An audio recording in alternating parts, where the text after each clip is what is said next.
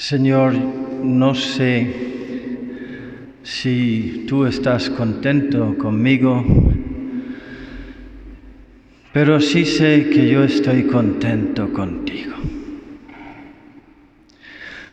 No estaría mal de vez en cuando, o incluso quizá con frecuencia, empezar nuestro rato de oración en silencio con esa oración.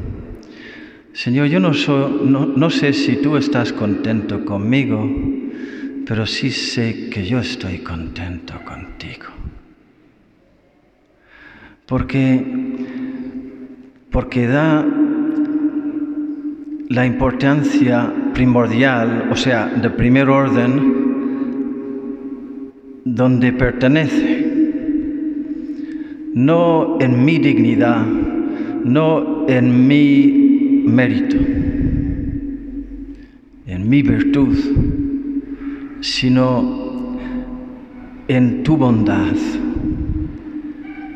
Y, así nos ayuda a entrar ya desde el comienzo en una, en una onda, digamos, de adoración, de alabanza, de confianza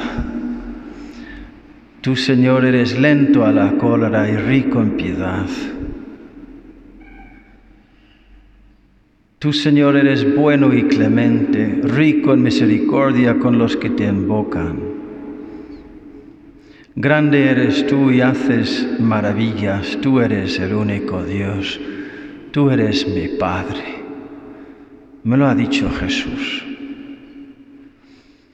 Habéis recibido un espíritu de hijo de adopción en el que clamamos, Abba, Padre, tú eres mi papá, yo estoy contento contigo, Señor, qué bien me tratas, qué bueno eres conmigo, siempre, siempre.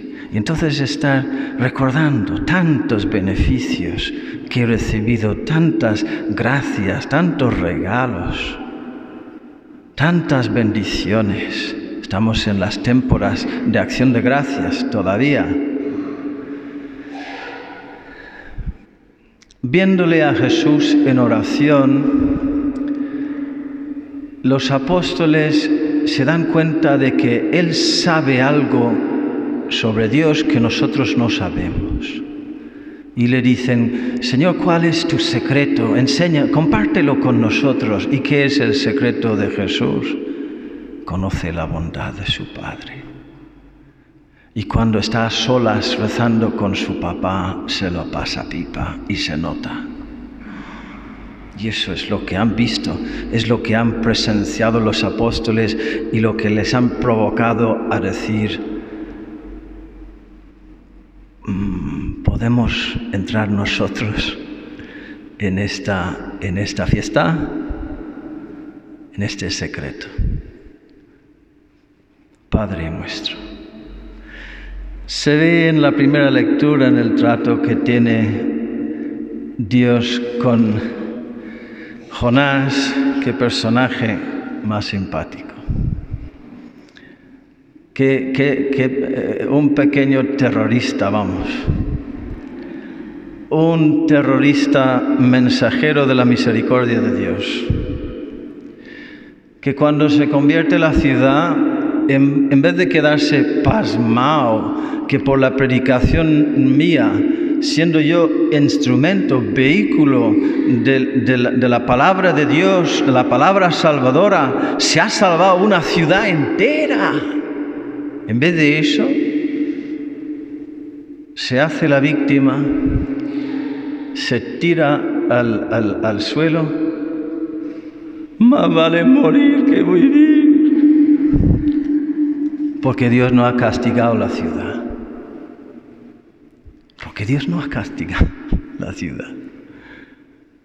Quiero morir. Se hace la víctima, se pone a llorar, porque no ha visto la justicia. Y además yo creo que miente ¿eh? cuando dice, cuando dice, yo sabía que iba a pasar eso, por eso me largaba. No, no, no, no, no, tú te largabas por miedo. no porque intuías que iba a salir la cosa así. Y Dios, en vez de darle una, una patada en el trasero o mandar un dragón para, para tragarle otra vez, juega con él cariñosamente. Pero hijito mío, ¿por qué tienes ese disgusto tan grande por lo del ricino? Él contestó, lo tengo y con toda razón. Y es un disgusto de muerte. La petulancia, ridícula. Dios repuso, Dios razona con él, le da explicaciones. Se comporta como un petardo, como un niño con sentido mimado. Tú te compadeces del vecino que ni cuidaste ni ayudaste a crecer, que en una noche surgió y en otra desapareció, y no me he de comparecer yo de Ninive con mi corazón de padre, que son mis hijos. La gran ciudad donde hay más de 120 mil personas que no distinguen la derecha ni la izquierda. En Irlanda se dice, eh, no, no, saben distinguir entre el trasero y el codo. Los, pobres diablos que no, no, no, se enteran. se dice de otra forma, pero viene a decir lo mismo.